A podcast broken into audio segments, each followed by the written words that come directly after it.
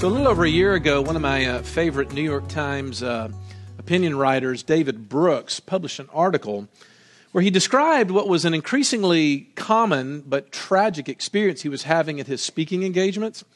He said that he was usually invited to speak when he was on the topic of, of social isolation, uh, cultural uh, fragmentation, as it were. But he said more and more at the end of his presentation, some parent would come up to him and tell them in tears about their 14 year old who took their own life, or a 21 year old who did the same thing. And, of course, he says he struggles with what to say to him. But, he's, but I think Brooks's point is, is that we've reached this, this fever pitch in our country of a sense of alienation alienation from ourselves, alienation from each other. And, and I can bear witness. I, my experiences are nowhere near as broad as David Brooks are, but I've had the same kinds of conversations for years with what Brooks is describing. I've sat across a table with uh, African American students at Jackson State University who are convinced that the injustice that they experience every day in the streets of Jackson, Mississippi, are every bit as bad as what their grandparents did back in the 60s. I've sat back with countless dozens of college students who've expressed the same despair this, this uncontrollable urge to, to gravitate towards hopelessness. And what's worse, they all feel like they're the only ones who feel that way. I had a recent conversation with a Trump supporter who told me that he had never felt less at home in his own country when he hears these constant attacks on what he calls his way of life. And his small business is suffering from it, he says. And so the question is what caused all this? And how did we get here? Well, Brooks says the reason why this all came about was it was brought about by, quote, a lack of healthy connection to one another, our inability to see the full dignity of each other, and the resulting culture of fear, distrust, tribalism, shaming, and strife. I think he's right. Look, we're looking this spring at Paul's letter to the Ephesians. And last week we saw that Paul had turned his sights on the, the alienation that rests in the heart of every individual and what God did to repair that breach. Well, this week we're going to look at the alienation that rests in the societies of these groups of people that the gospel comes to. In other words, last week we saw how we dealt with human beings who are alienated from God. This week we look at how human beings are alienated from each other. In other words, the horizontal will follow the vertical. And so, in many ways, we've really almost come to the pinnacle of our study that we've been doing last fall and this spring about the origins and the completion of the people of God.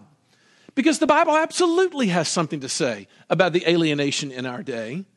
And its chief topic of that something is the church, the doctrine of the church. God's plan unfolded from before the foundation of the earth, was to repair the world through Abraham's offspring. But Abraham's offspring has become the church, the New Testament church. Now, look, don't miss this. Everything in human history, according to the Christian view of life, has been leading to this institution. God did not just come to deal with broken relationships with Him dying on the cross so that people could go to heaven when they die. Of course, he did that. But he did so so that he could fashion his redeemed people into a body of people who are themselves tasked with breaking down the walls that divide people. So I wonder how this is striking you right now. Oh boy, a sermon on the church. You know, you, would not be wrong in thinking to yourself, like most Americans do, that that is the church really something that we're going to spend time talking about? Even back in the 1960s, English pastor David Watson wrote an article describing his take on American Christianity then when he says this. He says, Jesus, yes. Church, no. So read a placard carried by a young student on the college campus. In this spiritually hungry age, the interest in the person of Jesus is unmistakable. But at the same time, the popular image of the church is that of empty and decaying buildings, aged and female congregations, and depressed and irrelevant clergy. Thus, the growing enthusiasm for Jesus seems tragically offset by the almost total disenchantment with the church. Look, I really need to speak very uh, forcefully here at this moment because in almost every other epoch of church history, Christians believed that you simply could not call yourself a Christian and not be a member of a local church. Early church father Cyprian was once quoted as saying, You cannot have God as your father if you don't have the church as your mother. I'm not saying you can't be a Christian if you're not a member of a church. That's not what I'm saying. What I am saying is, is that Paul is connecting this, this grand unified theory of the universe, this plan to fix the world, to your involvement in this body. But when 81% of Americans, when they are polled, answer yes to this question, you got a problem. This was the question. Do you believe that you can be a very good Christian or Jew without regularly attending church and synagogue? 81% said yes. What I want to suggest to you this morning is the Apostle Paul says, no, it's not the case. The truth of the matter is, the more alone you are in your Christianity, the less intimate you will be with your God. Look, three things I want to look at this morning to unpack this. I want to see the precursor to the church, the heartbeat of the church, and the centrality of the church. There's an outline in the back of your bulletin if you want to follow along. First of all, the precursor. Remember, before you can grasp what Paul is talking about here, you got to realize who he's speaking to. He's speaking to Gentile believers. Uh, Gentiles, very simply, are anybody that's not a Jew in a Jewish person's mind. And needless to say, Jews and Gentiles did not get along very well with each other. Look at what Paul wants them to recall. He says, You were just a statistic before you came to Christ. Because the Jews used to call the Ephesian Christians the uncircumcised. That's a slander word. That's a slur. It's a, a mocking, name calling word that he referred to them as. And what he says is he reminds them that you used to be separated, you were alienated. Now, why does he mean, why does he mean that? Well, it's most likely that what Paul is talking about is a literal wall of separation that existed in the Jewish temple area. Remember, for a Jewish person, the temple, the temple was the pinnacle of religious identity. That was the place where their God met them. And there he told them that they were special that they were unique among all the families of the earth in that place. You know, the temple actually set upon a, upon a huge platform uh, around which was something known as the uh, court of the priests. Then came something called the court of Israel. And then finally, there was something called the court of women on the outside of that. But beyond even that wall, there was a larger, thicker wall, about five feet thick, that they called the court of the Gentiles.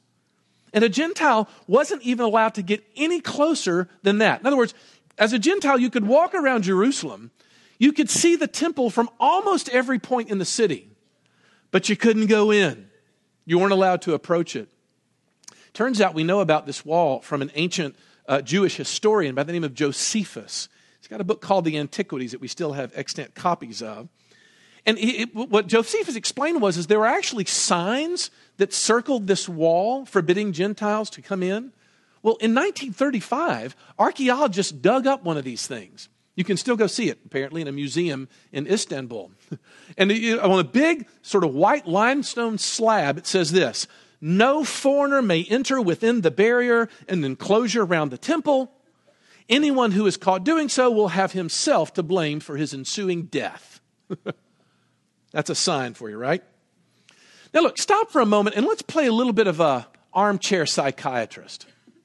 What must it have been like psychologically to live with that kind of physical barrier up in your city?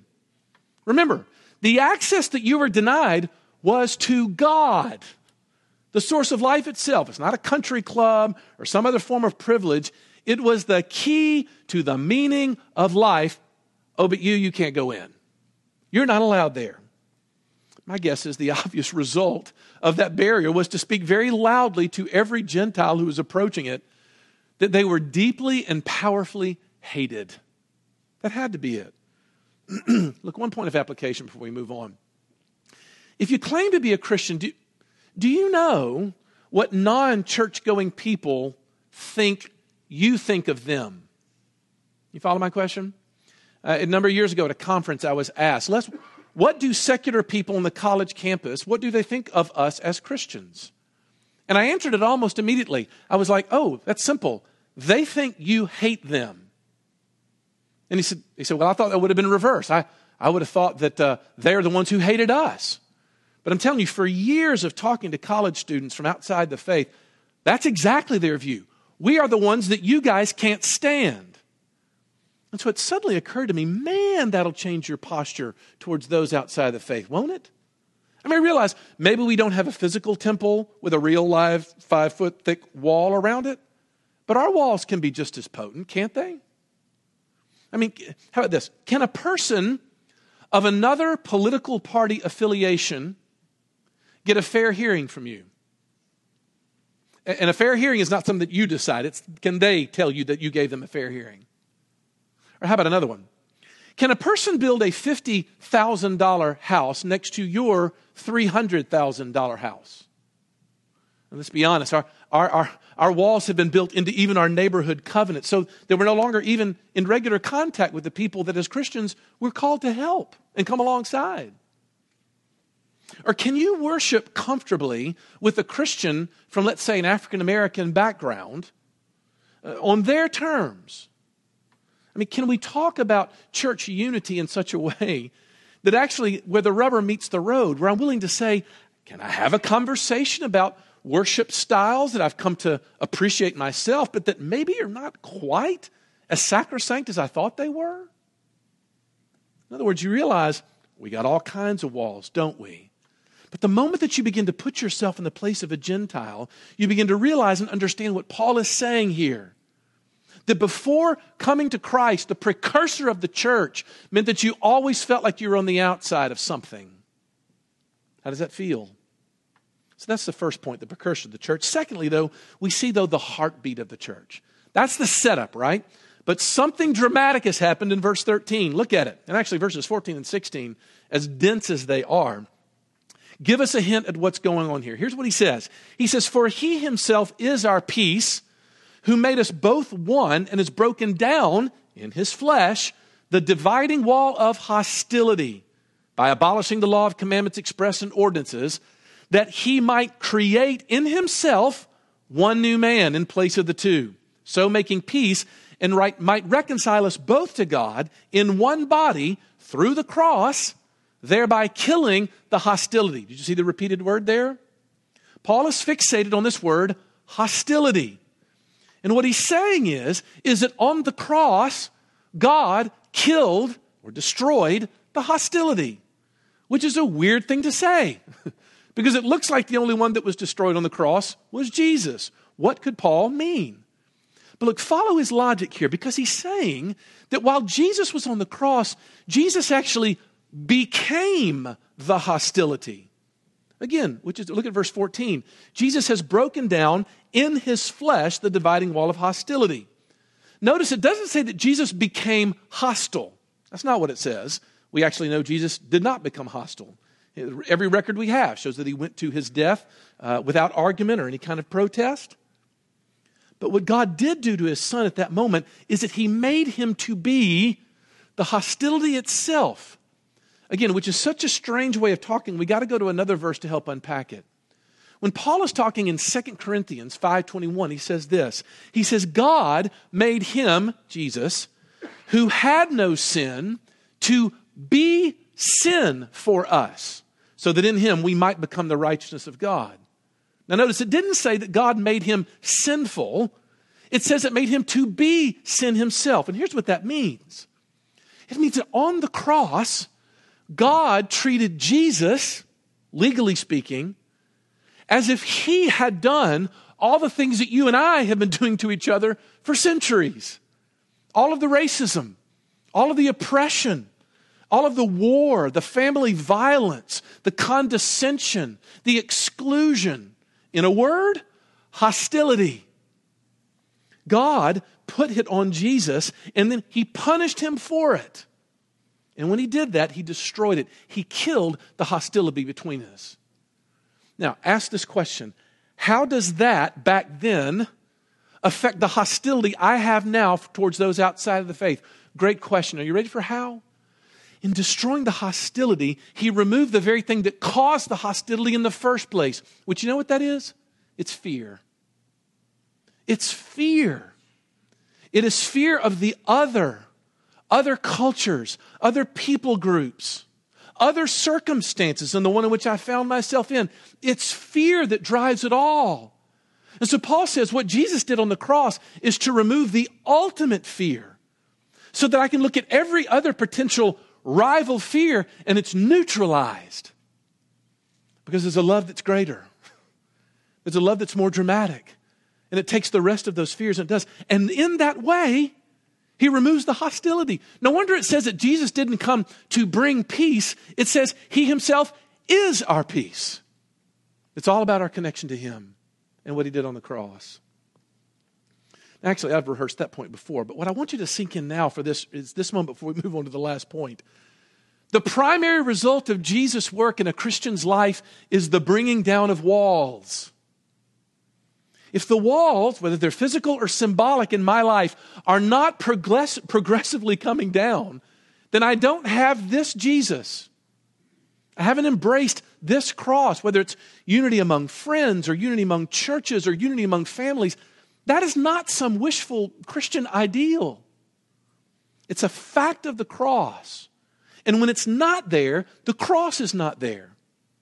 Disunity means a lack of the gospel. They have to go together. All right, now look, it's okay right now if your minds are reeling at this point in a thousand different directions. You know, Les, you're right. Why can't, can't we all just get along? What is it with all these denominations? College students love to ask that question. I'm like, mm, you know what? That's a little too easy, isn't it? Rather, when we start to look and talk about the, the topics that we've decided we're just not going to go there, uh, the, the, the people with whom we've just basically refused to have any more interaction with at all, don't hang out with those people. The people that we've written off in our lives as being hopeless.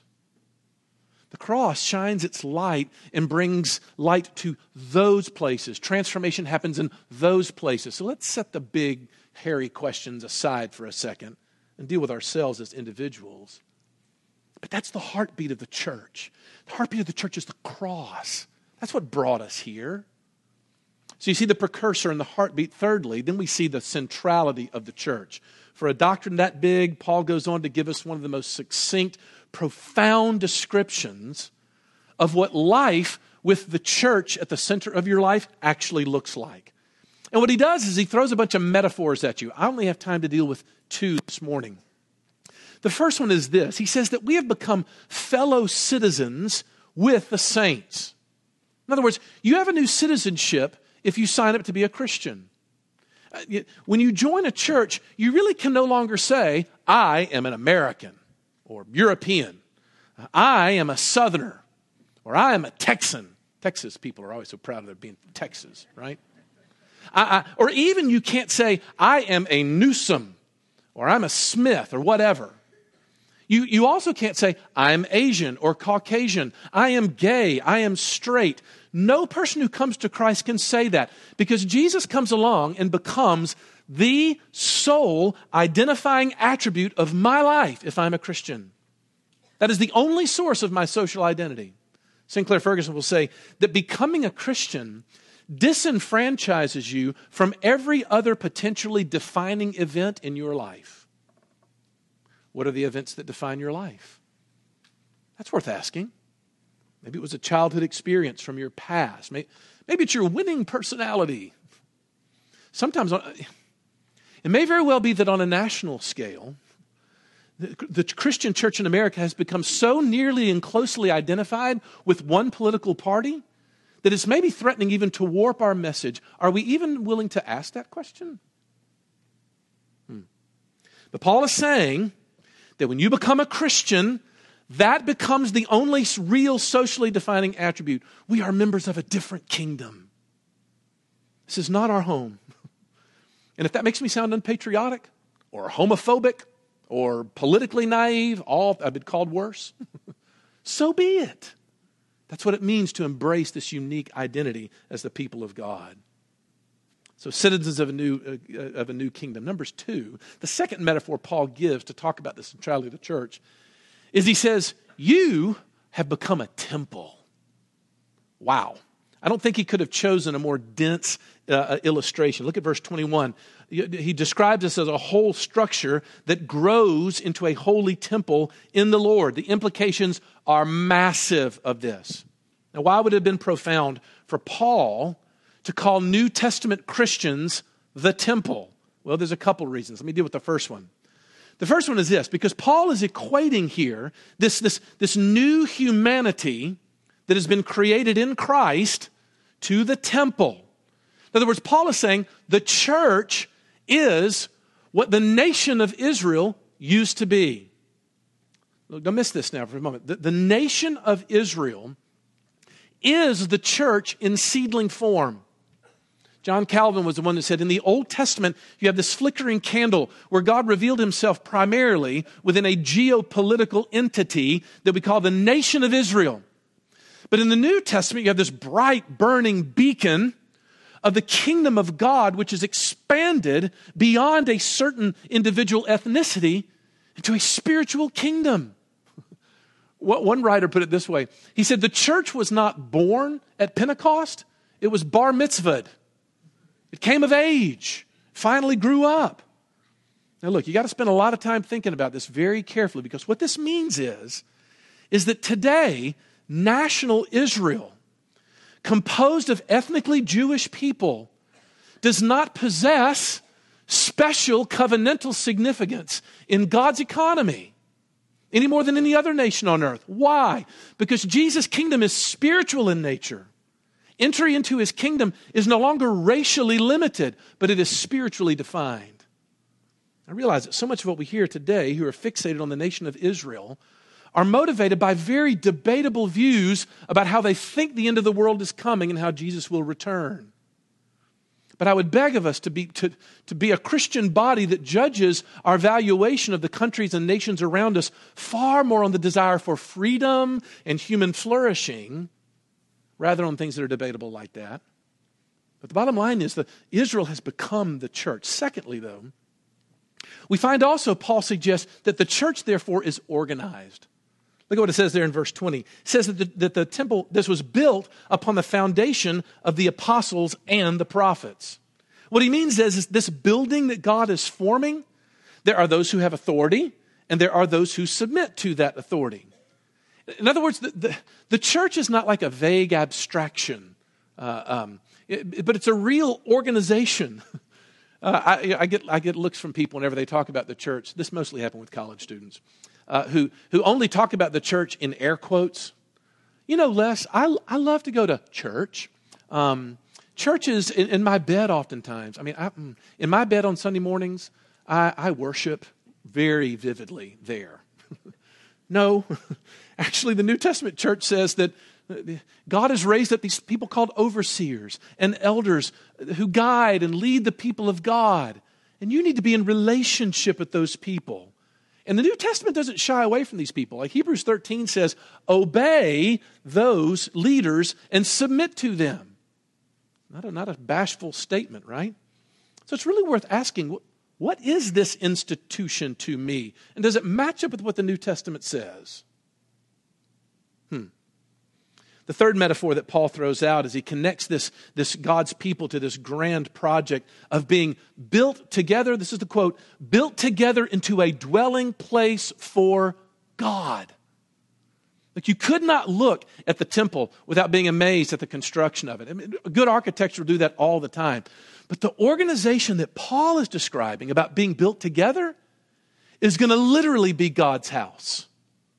You know, somebody in this room is going to say it in about six months when we get into the new building, Lord willing. There's going to be a little kid kind of crawling around the chairs or, you know, maybe drawing pictures on the walls or something like that. And be like, stop that. You know, this is God's house. No, it's not. It's not where God's placed his house. But, that, but it begs the question, doesn't it? What kind of edifice would God use to house himself and say, this is a house for me? Well, to answer that question, when I was reading an article a friend passed on to me a while back by a woman named Deeyah Khan, who is a, a filmmaker uh, and activist. And she was working on a project filming conversations that existed between uh, people and very outspoken racists. Um, and one of the subjects that she dealt with was a neo Nazi by the name of Ken Parker. Swastika tattooed on his chest. This guy had the whole nine yards, right? But she said, strangely, as she got to know this guy, she found him really, really interesting and kind of even enjoyed his company because of his honesty. Well, she says this in her article. She says, You know, Ken called me a few months after the film that I was producing was released, and he said, I need you to know that I've left the neo Nazi movement. She says this. Now, this was one of the most extreme people I ever met, but his experience with me opened him up to speaking to other people who were different from him. So he actually ended up becoming friends with the pastor of an African American church who lived in my apartment complex with me. The pastor invited him and his fiancee to church. Well, during the service, to everyone's amazement, Ken stood up in front of everyone there and said, I need you to know that I used to be in the Klan, and I'm now in a neo Nazi organization, and these are the views that I hold. And he spelled them all out. But he said, after it was done, people walked up to the front of the church and they said to him, Look, we detest what you stand for. But you know, it took a lot of courage for somebody come, like you to come and stand up here and share what you've shared. And here's what's crazy that was the last straw for Ken. When he realized that the people around him, whom he hated so deeply, were showing him nothing but kindness and compassion and an open heart, and showing him love, even though he didn't deserve it, his ideology strangely fell apart. Now, how did that happen? Look, here's the point. The doctrine of the church is the highest expression of human experience because it dares to say that the house that God is building can only be expressed in the faces and in the community and in the hugs and in the handshakes and the pats on the back and the simple phone calls of checking in of the community of God's people. This is the place that is God's architecture sitting among us. The gritty, dirty, meandering mess of life that we've all made, our, made of ourselves is nothing more than the platform for God's Spirit to wash in and to bring an ultimate transformation. Because you see, broken, messed up people get changed. and when they do, they become the vehicle for spirit filled fellowship of all of God's people. There is nothing bigger than this. Nothing comes close in human experience. But because it's in God's word and because it's in Ephesians, it stands this morning as a invitation to you. How do you live? How do you deal with God's people? How do you function among God's people? How has the cross led us into that? Seems like a good question. Let's pray. And Lord Jesus, would you give us uh, guidance even this morning? Because we need spiritual eyes to look at our neighbor the way in which Paul has just described. We need to see ourselves differently, that you have become the only socially defining attribute. Father, would to God that this community would be such a thing. There are hundreds of individuals in this church who would stand up and bear witness and say, Yes, this church was the hands and feet of Christ in my life. I've been a recipient of your hands through these people. So, Father, build us up, make us stronger, make it better.